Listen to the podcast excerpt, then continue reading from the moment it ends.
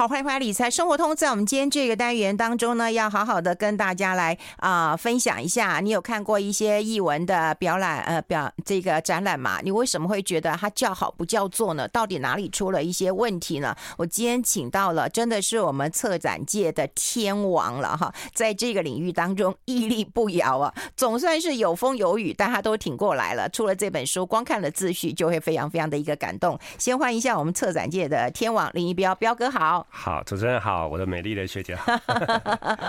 哎，我看了自序以后才会知道说，说、嗯、哈，你竟然是一个理工男呐、啊？对对对。然后来做这个策展业的一个天王啊，这个历程我觉得蛮特别的耶。嗯哼，因为当时其实我是念高雄工专的啊、嗯，那当时当时念完之后当完兵，那本来一般我们都是会呃学长学姐大概都是念。这接下来在念台科大比较多，对，所以当时本来想说，我也大概就是走这条路嘛。嗯。但后来就想说，那要考试还有一一年的时间，想说找个工作赚点生活费。嗯。所以就有点误打误撞的进到《民生报》的活动组。嗯。所以呢，那这条路跟我念的是完全不一样的。对，可是我看到你的时候都是文气逼人呢，很难想到你是理工男呢。对对对，是，我是学电子工程的。哎，对嘛，所以我看我我常跟大家讲，就是很多人很担心，就是说，哎，我学非所用。嗯。当然，人家都希望学以致用啦。对，但学非所用。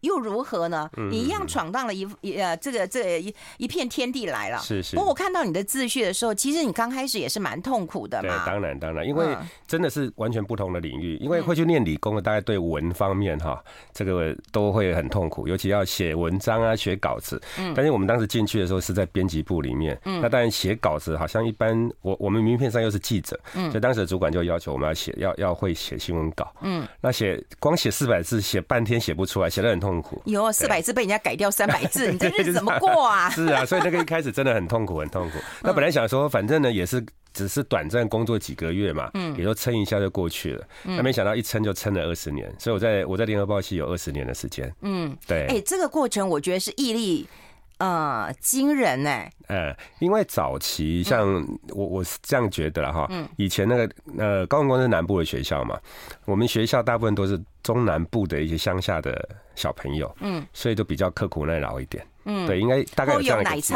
哎，喝有奶超，真的很有，对，所以一进去呢，就就是。呃，主管说什么我们就做什么，啊、呃，一点都不敢说不，跟现在的小朋友完全不一样。对，他会给你举手说我不会。对对对对，然后他告诉你我明天不干了。是。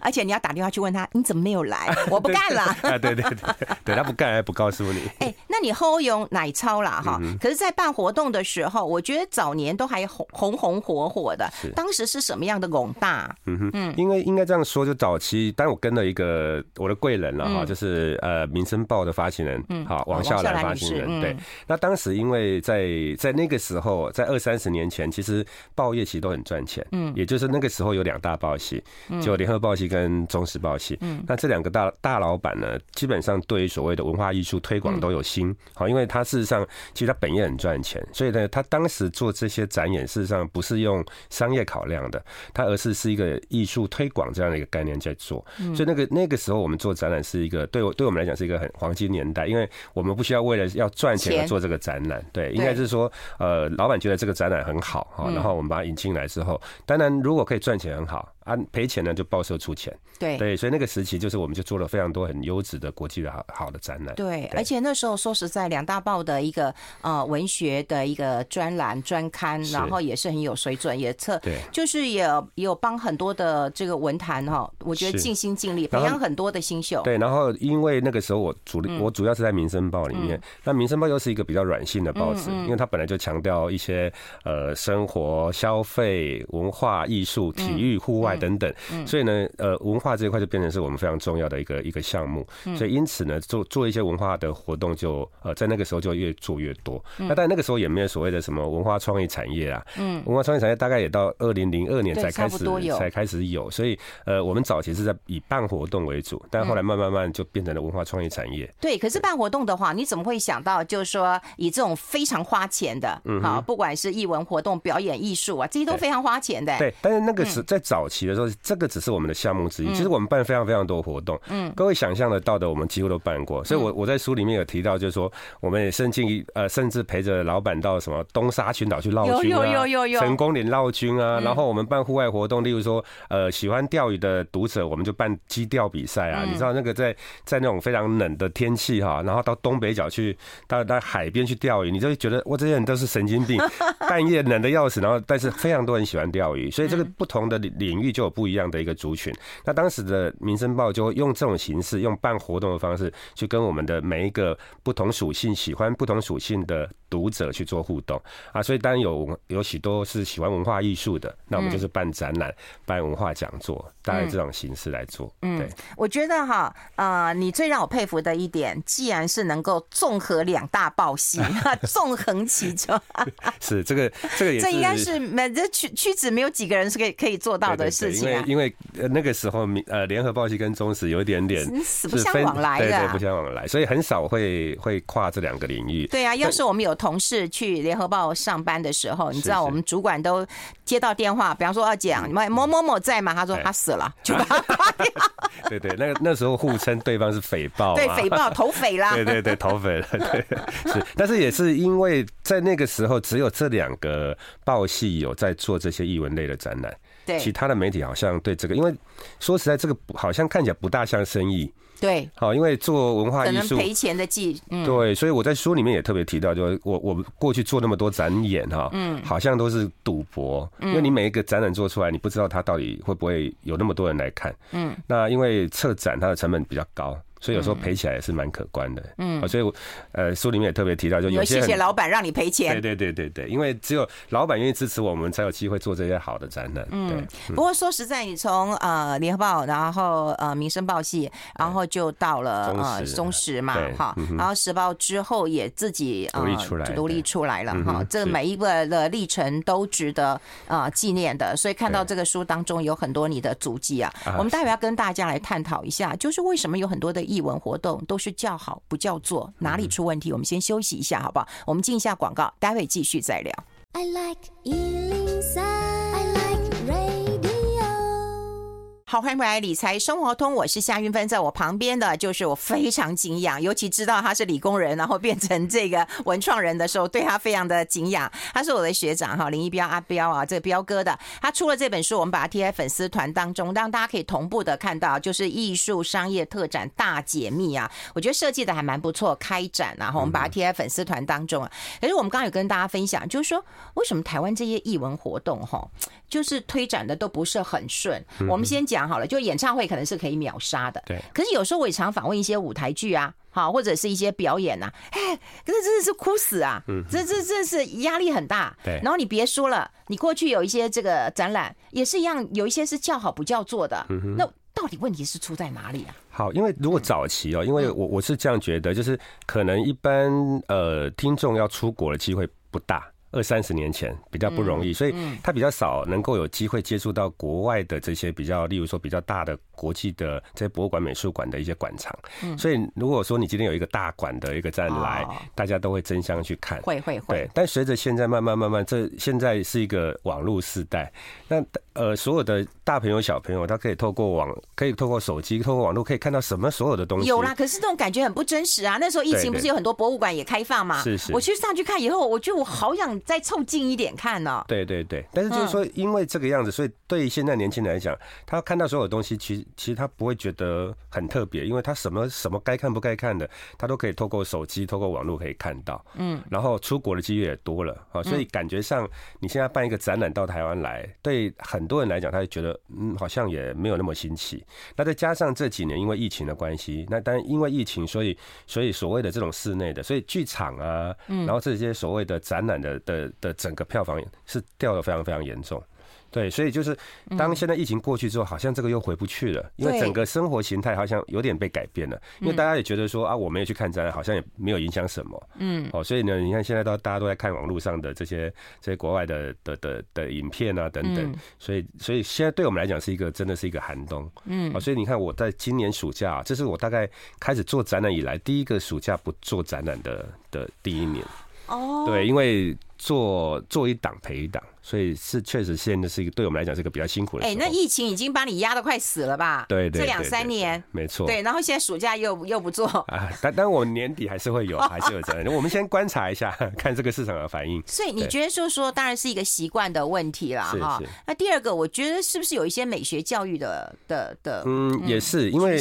哈对业者来讲，我们要策划一个呃艺术类的展览，事实上其实是比较耗费。人力跟物力的，也就是说，可能我在洽谈的时间可能都会拉长到两年、三年的时间，因为你今天你要借一个呃大馆的馆场，那他们在在整整个呃这些作品的安排上面会花比较长的时间，所以因此做一个艺术类的展览，对我们来讲，其实它相对成本是比较高，而且要花比较长的时间去洽谈。但是现在的市台湾的市场的状况就变成艺术类的展览呢，看的人人数越来越少。嗯，好，因为最最近这几年风行的大概都是动漫类的的展览，还是年轻人哦，都全部都是年轻人看啊。那本来在台湾看展的族群本来也就是比较年轻，大概在十五岁到十五四十五岁左右，然后女性多于男性。这是我们大概在台湾看展的一个轮廓。哎，对，可是我进剧场也是女性多于男性。对对对，所以女性都很开心。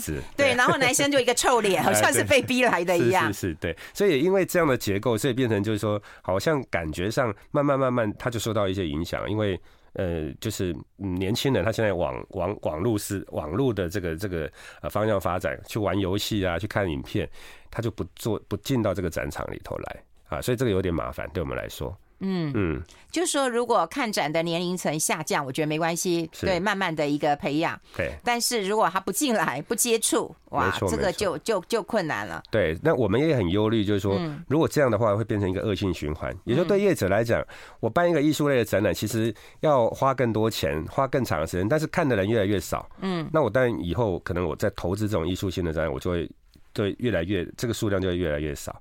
那哪哪一天有可能就没了？那没有的话，就这个是一个蛮严重的问题啊！就是未来如果我们要看一个好的艺术展，搞不好你就要飞到东京、飞到上海、首尔去看，因为台北就慢慢被边缘化，这个是我们很忧虑的地方。嗯嗯嗯。不过说实在，呃，台湾会不会有一些？当然你讲，嗯，就是大家喜欢动漫嘛，哈。那另外对于一些比方说有名的话，会不会有个朝圣？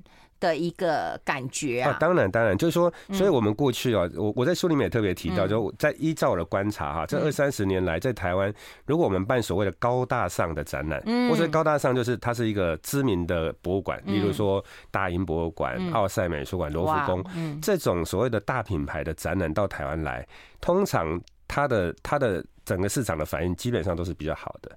也就是说，如我们如果用商业角度看的话，它基本上是比较容易获利的，因为它它品牌够大，所以呢，可能很多观众会觉得说，哇，大英博物馆的展品来了，那呃，不管内容是什么，我们都应该都值得看，因为大英就是一个大品牌，好，所以这个它有一个带动的效果。所以我一直到目前为止，其实我我自己做过的这些所有的大馆来的，到目前为止都没有赔过钱。但是我也必须说，就是例如说我后年有一个啊，现在也不好说，就是还有一个。呃，也是一个来自美国的一个大馆的展览，嗯，但是它一个展览可能就要七八千万的成本，我们也是很担心的，到现在为止也不敢决定要不要做，因为呃，现在这几年的状况啊，在台以台北这个市场来讲的话，所有展览三个月几乎过不了十万人。也就十万人现在变成是一个天花板了。那过去你看我在书里面提到，两千年的时候，兵马俑三个月就来一百零五万人啊，一百零五万，那是大概是现在目前台湾的这种收费展览的的一个一个记录，一个记录。对，那米勒画展有六十几万人，好，奥赛三十周年三十几万人，就这些都是一个对我们来讲，现在看起来都是天花板。都是一个很很难达到的一个数字，但是那个都确实是我们曾经做过，然后是真真实实的数字。嗯，好，对，所以对我们来讲，你看你你对应几十万人，但是现在不到十万人，甚至说现在可能一个展呃一个档期十十档展览，可能有一半以上都过不了五万人。哦，我懂了，因为我刚刚有问彪哥说，彪哥你书卖怎么样？他说不错，二刷了五千本了哈，这很不错了。可是你要知道，我们早年第一本书的时候都要卖个几万本的。是啊，对啊，那现在连一刷要卖个五万本、十万本的。对，现在真的很难。对，嗯，真的时不与我。不过我其实哈看这样的一个展览，当然你说要高大上了哈，可是我想要知道，就是他到底有多辛苦啊？因为这些真机要过来，一定要有一些嗯洽谈的过程，是，然后一定要。要有严格的保险，对不对？嗯、对。然后要有呃保全。你觉得最难最难的一点是选择标的吗？还是哪一点是让你觉得最头痛、最困扰？呃，当然选择标的很重要，好、嗯，但是。例如说我，我我我我可能很想要办梵谷美术馆的梵谷展，嗯，但是不是你选择好，然后人家就会借你，你，对他也不会借你，因为他可能他他面对的更多各全世界各个城市哈，很多的主办单位都要去。是要出价高者得吗？我们先休息一下，待会儿分。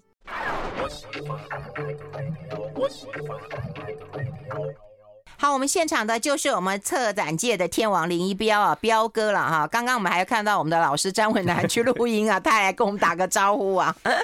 他说彪哥的书嗯不错哈。那我们要跟大家聊聊，因为我们觉得我们没有看办过这样大型的一个展览嘛哈，就他的钱这么多哈，像你要收门票才能够 cover 嘛哈。那你最怕的是什么事情？就到底是真的假的？听说在中国，其实听说还有那种调包过的，像电影情节一样哎。是，所以当然就是我们在跟国外洽接的时候。但你跟谁洽接，这个就很重要。对，你今天你跟一个完全不认识的一个单位，然后他号称说我有我有泛古的真迹五十张，那你可能也不敢切，因为我们我们不是这么专业，可以去认去确认这些呃这些真这个作品是真是假。嗯，所以我们当然一般我们在测我们在洽谈的对象一定都是这些国际大馆，嗯，因为这些国际大馆不会跟你开玩笑，他今天他借给你他就是真迹，因为未来在所谓的展览的主办单位上面，今天挂的是。罗浮宫挂的是台北故宫，嗯，那它不会是假的，因为不会，对，因为这是他们的信誉，好，所以你在你在洽界的对象就非常非常重要，嗯，所以当然过去呃过去你在你在全球上面，当然也也会有很多私人的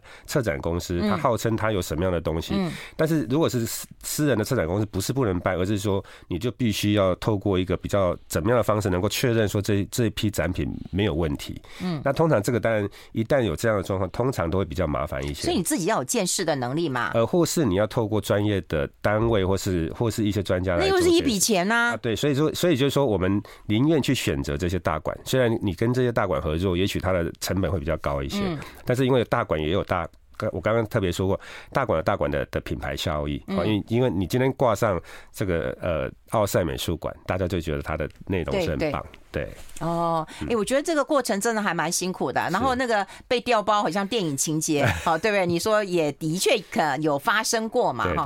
然后有时候我们也不知道什么是真的，什么是假的。因为有时候我去看一些那个展览的时候，我就觉得啊，这么珍贵的画，怎么会没有那个框呢？然后怎么会没有那种好像要设定保全啊，或者跟我们电影看到的一样啊？有些它也没有哎，就光溜溜的在那里。没错，因为有些你跟国际的大馆，他们在你你即使到了台北来做展。展览，那展场的规划都是要经过他们确认的，也就是说，你要怎么你要怎么规划，你在展场的的色系要怎么去去表现，嗯，这些都他全部都是会会去检核的。好，那当然在在这个过程里面，他的作品到台湾之后，当然他也有押运人员，押运人员来确保开箱这些作品不会有问题，否则有时候这个开箱因为作品都是也许数十亿上百亿，然后偷龙转凤，呃，不是，就是说你到你有可能。在运输的过程里面，可能作品会出生出现问题。哦那打开之后就变成，如果没有没有他们的押运人员在现场开箱的话，那到时候就有一点会牵牵扯不清了。就是到底这个是这个画作，我万一有有损损毁，到底是在哪一个过程里面去损毁的？好，所以这必须要透过是运送损毁，还是到你这边你弄坏的？对对对，所以责任要厘清。对，责任必须要厘清。有这要多少人呐？人力、物力、财力啊？对对，所以所以就是为什么做一个展览成本要那么高的原因，因为。你有可能你你必须要付一笔大笔的这个所谓的呃借展费，然后呢，这个运输保险的费用又非常的高，嗯，好，那光有木箱啊，我最近谈了一个一个大馆，你知道吗？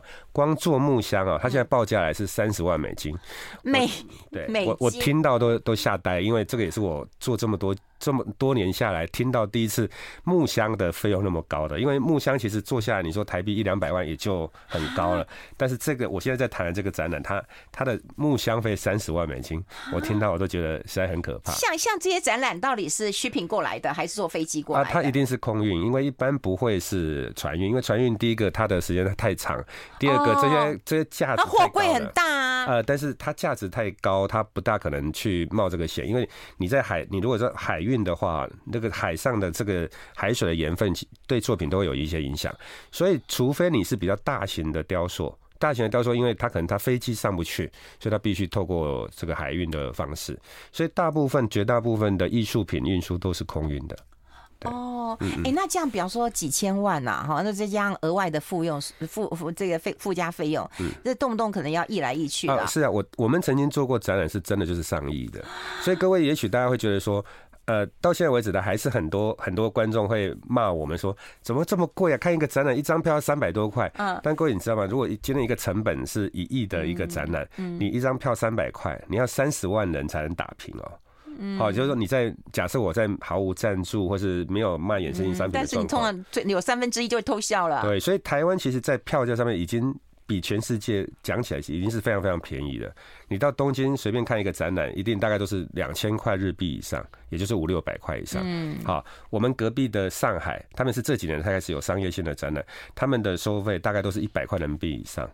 好，所以我举个例子，呃，我们这几年做像那个日本的一个多媒体投影展，哦，非常红，这个 TeamLab，嗯，哦，这个这个展览我们在华山做呢，嗯，三百五十块来了二十万人，结果那个展览后来到深圳，嗯，去了四十万人，然后他一张门票是二九九人民币，二九九人民币，对，所以你看他从没有到有，因为过去他们可能在在大陆没有这种所谓的收费型的展览，他突然从从有。开始之后，他的票价都比我们还贵了，但是他们、嗯、他们还是消费得起，因为他们的人数够多。够多。对，那你但是你这样你看，你这样简单比较起来，你就可以知道说，那你这样营收差距多少？也就是说，未来这个就是我们很担心的问题，就是我们未来在台湾这个市场就会慢慢被边缘化。为什么？因为我们付不起太高的票价，那当然我的营收自然就没有那么多。嗯，因此我在付借展费的话，我当然就要论斤论两的。我可能我就希望他们打折各方面。但是以前在亚洲市场最成熟当然是东京。嗯，好，那现在首尔其实也都还不错。对。那过去没有中国大陆的市场嘛，所以台北市场就变成他们就不得不选择。嗯，但现在未来有中国市场之后呢，他可以不要理台北台北这一站，因为他可以到东京啊，他可他可以到北京，可以到到上海，到深圳，他是可以把你替代掉了。所以现在很多的我们在演出上面其实都已经发生这样的状况了。过去呃，像这些国际大。大的这些乐团啊，柏林爱乐啊，维也纳爱乐，以前都是可能台湾的经纪公司直接跟这些国外的经纪公司签，但是你现在大概都要跟大陆的经纪公司签，为什么？因为大陆的经纪公司他一签，他可能就签十站二十站，对他可能签亚洲了，对亚洲全部都被他签走了。那因为他市场够大，所以他有他就具备了这样的一个发言权。哎，那又回过头来谈哦，就是说艺术跟商业的价值。到底能不能够把它连在一起？哈，如果说不能连的话，你这个展览很难做，那你自己也活不下去了。好，那这以后展览也也没办法办了。好，那台湾你就说被边缘化了，所以我们当然希望能够串联在一起。但是有什么问题呢？我们待会讨论。我们先休息。I like 好，我们持续跟我们林一彪彪哥来谈一谈呢，因为我们刚刚有提到，就是说艺术跟商业啊，你能不能稍微画上一个等号，能够并行啊？不然你们怎么活下去啊？嗯、是，但是我我特别强调，就过去早期这两大报系做展览不是商业考量，嗯，好，但是因为慢慢等等到这个所谓的报纸。这个比较衰退之后呢，他当然希望就是说能够做展也能够获利哈。那过去很多的艺术展，当然它也具备了所谓的商业价值。我举一个例子，例如说二零零八年的米勒画展啊，应该很多那个时候很多人会有有这个印象，在历史博物馆，他去三个月去了六十七万人。嗯，那你如果用简单的数学去算，六十七万人乘以三百块的话，他光门票收入就就快快两亿。然后他那个现场的卖店啊，大概卖了一点六亿。哦，对，所以。这样加起来，它都三亿多，所以它基本上，它当然听起来就有一点点，应该是营收还不错。嗯，好，所以呢，呃，就算扣掉你那个啊，你再扣掉成本，假设你的成本也是一亿，一亿吧，哈，对，那你有机会可以一个亿，还是有机会获利上亿。嗯，但是那个是早期的美好的年代了，哈，因为现在的人数确实就不是那么多。对啊，你刚刚讲只剩十万人，对，那只是说，我也许就是，当然现在。等呃，疫情之后，现在当然到目前为止，在台湾还没有一个所谓的我刚刚提到这种比较国际级大型的呃大馆来的展览，所以我们还没办法观察，就是那这个这样的展览是不是它还可以还是可以延续在疫情前，还是有那么多人可以来看？这个还不知道，所以我们也很期待，就是说下一档这种大的展览的状况会是怎么样。那那好的展览，它也许它是具备艺艺术性，但是它同样也具备商业性。好，我们过去做过很多的案例，像我们做过普利兹新闻摄影展了，是非常专业的展览，但是它的参观人数有十几万人，嗯，所以它也是一个获利的展览。哦，大英博物馆的木乃伊的展览啊，米勒画展啊，奥赛美术馆三十周年展览等等，这些都是非常好的内容。草间弥生的展览，嗯，都是非常好的内容。那但是它也能够有相当的获益，对，嗯。所以我觉得就是说，大家可能都把艺术跟商业那一分为二啊。可是如果说这个赚不了钱的话，你说这个行业怎么继续啊？当然，当然，当然，所谓的。呃，专业的艺术展，也许应该是我们所谓的公立的博物馆、美术馆他们的责任，对，因为他们不需要负担这个所谓的票房的压力，所以他们去可以去测一些比较专业的展览。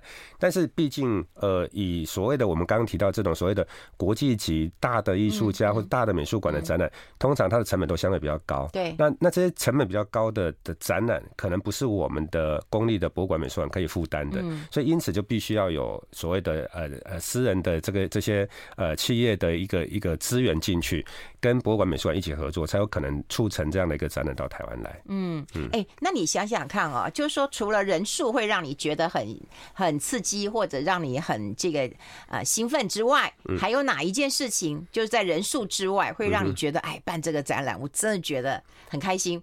肾上激素。其实我们在早期，因为因为呃，我们比较不会有所谓的商业的这样的考量哈。那当然，其实每一个策展的一个过程，其实都非常非常辛苦，因为你在这个策展的过程里面，你你会提心吊胆的，因为你随时只要任何一一个出一个一个失误。可能这个展览就会开天窗，可能它就会办不成。好，所以这个对，所以这个过程里面其实是非常非常的压力非常大的。但是当我们办出来之后，我们每天看着数千人在这边排队要进场看你策划的展览，那种成就感是真的，真的是很难形容。对，所以我也一直 enjoy 在这个这个成就感里面，所以就一直办了几十年。否则，其实办展览真的是真的是。二十四小时的，因为我们可能很多都是来自于国际的的这些借展，所以你在跟国际在国外联系各方面，其实基本上都是都是日日夜夜在做的啊。所以我们的我们的同仁也都非常的辛苦。我之前就开玩笑，我们曾经做过一个日本的动漫展《海贼王》这个展览。哦哦哦。这个展览呢，做做完之后呢，我们的整组人全部都离职了，因为哎，我们跟日本差一个小时，好不好？你用什么理由离职啊？好，但是呢，因为。因为呃，我们的借展方他对展览内容要求非常大，所以呢，我们在签约确定要办这个展览到办展八个月的时间，你知道他派了多少人来台湾跟你开会吗？在这个过程里面，他派了三百个人次。天哪！对，所以他来的话呢，他可能来了几天，每一天都跟你开会，每一天呢，就是到晚上的时候，他回到饭店就做了记录，告在马上发信给你说，我明天早上要跟你讨论什么。所以我们的同事在那个礼拜可能他就会日日夜夜的一直二十四小时的工作。所以他就是非常非常辛苦的一件事情，对。办完展览就走人，就走了。对，因为因为实在太累了，这种太累。费勇有去看呢？哎，真的。对，因为可能他的小孩会 会会会很喜欢看吧。哎，那现在哦，就是你经过经历过繁华的年代，然后当然又经历了比较有压力啊哈。那当然又呃死路一条就是疫情了嘛。嗯哼。对，那现在会春风吹又生了嘛？你还是充满了希望了吗？还是你出出了这本书以后你就不干了呢？其其实，因为对对我公司来讲，其实我们一直二十几年哈，实际这家公司二十几年，然后我们一直认为展览是我们的灵魂，那我们也一直希望能够把国外好的展览带到台湾来。但是我们因为疫情，在这这两年的期间没办法做展览的的状况，我们就开发其他的业务，例如说我们开始去去经营这个所谓的文字空间，也就是例如说老房子的餐厅啊。然后呃这些文字空间，那当然因为呃这些餐饮餐饮的这个这个这个行业呢，因为疫情过后它回来的比较快，所以对我们的整个营收就会相相对的会比较有注意，但是我们还是不忘我们要做展览。好，所以其实我、嗯、你现在开始挖一些东墙来补一些西墙，是这个意思吗？希望哪里赚钱，然后还是希望能够做展，因为展还是我们的根本。哎、欸，你骨子里倒是有一点那个浪漫文青的那个 DNA 啊，是为什么啊？啊，那就是呃，我们我我只能这样讲，就是我们过去跟着王夏兰发现，然后他确实在对我我我觉得哈，我非常尊敬他，就是他在在这么多年下来，其实他对台湾的文化艺术的贡献是非常大的，因为他当时是没有私心的在做这些事情。嗯，那我们。跟跟久了，当然我们我们也会怀抱这样的一个企图心，就是说，真的我们很不容易可以在国际上可以谈到很多好的展览，这些展览如果可以到台湾来。好，然后可以让我们的我们的国人分享这件事，一直非常开心的事情。对，所以一直希望能够做下去，但是可能有一天我还是做不下去了，因为 也也没办法一直这样陪下去。就就对，就有人就出书的时候就告诉你说，嗯。哎，那现在找人好找吗？在这个领域啊，比方说比较像文字跟呃这种这种文创的，其实不大容易找。所以我我出这本书也有一个目的哈，是希望就是说，哎，可能对这个产业有兴趣的年轻人，他看到我这本书之后，然后他愿意投入到这个产业来，因为你一定要有新的心血投入到这个行业，对对，这行业才能发扬光大嘛。所以我其实有一次我我很开心啊，就是呃我我偶尔会到一些学校去演讲，嗯，啊，那我上次回到我们正大哈，有一次我回去商学院去演讲，哎呦，后来没多久之后呢，有一天有一个我公司有一个新人来报道，他就特别来找我，他说彪哥，我我特别跟你说我是你学学妹，好，我说哦你是我们正大。那他说他是商学院，我说你商学院怎么会跑来做做文创呢？他说因为我听了老师你的一次演讲，我就决定要往文创产业来发展。有没有骗了一个人？没有，那那么奇怪，人家商学院毕业，太傻了，他们不往商学院发展。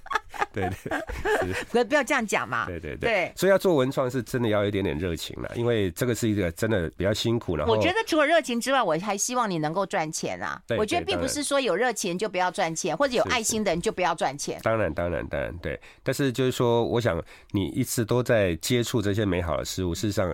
工作起来虽然很辛苦，但是其实是是很开心的。你少来，三百个人跟我开会，嗯、我不用等展览结束，我立刻辞职。对。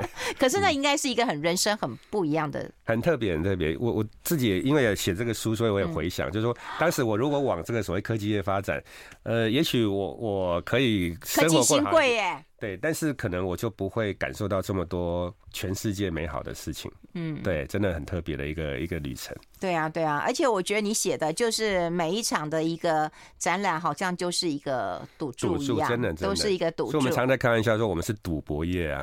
对对。嗯、可是我觉得赌出了一个很美好的人生，也赌了台湾，我觉得很多场不一样的一个展览啊。对，但我们也是很希望说，各位听众真的有机会的话，多支持。对，多支持。展览跟表演，对，好，这个也是我很希望能够推广的哈。今天非常谢谢我们彪哥到我们的节目现场，我们把他的书贴在粉丝团当中，谢谢彪哥，谢谢，谢谢，谢谢。谢谢。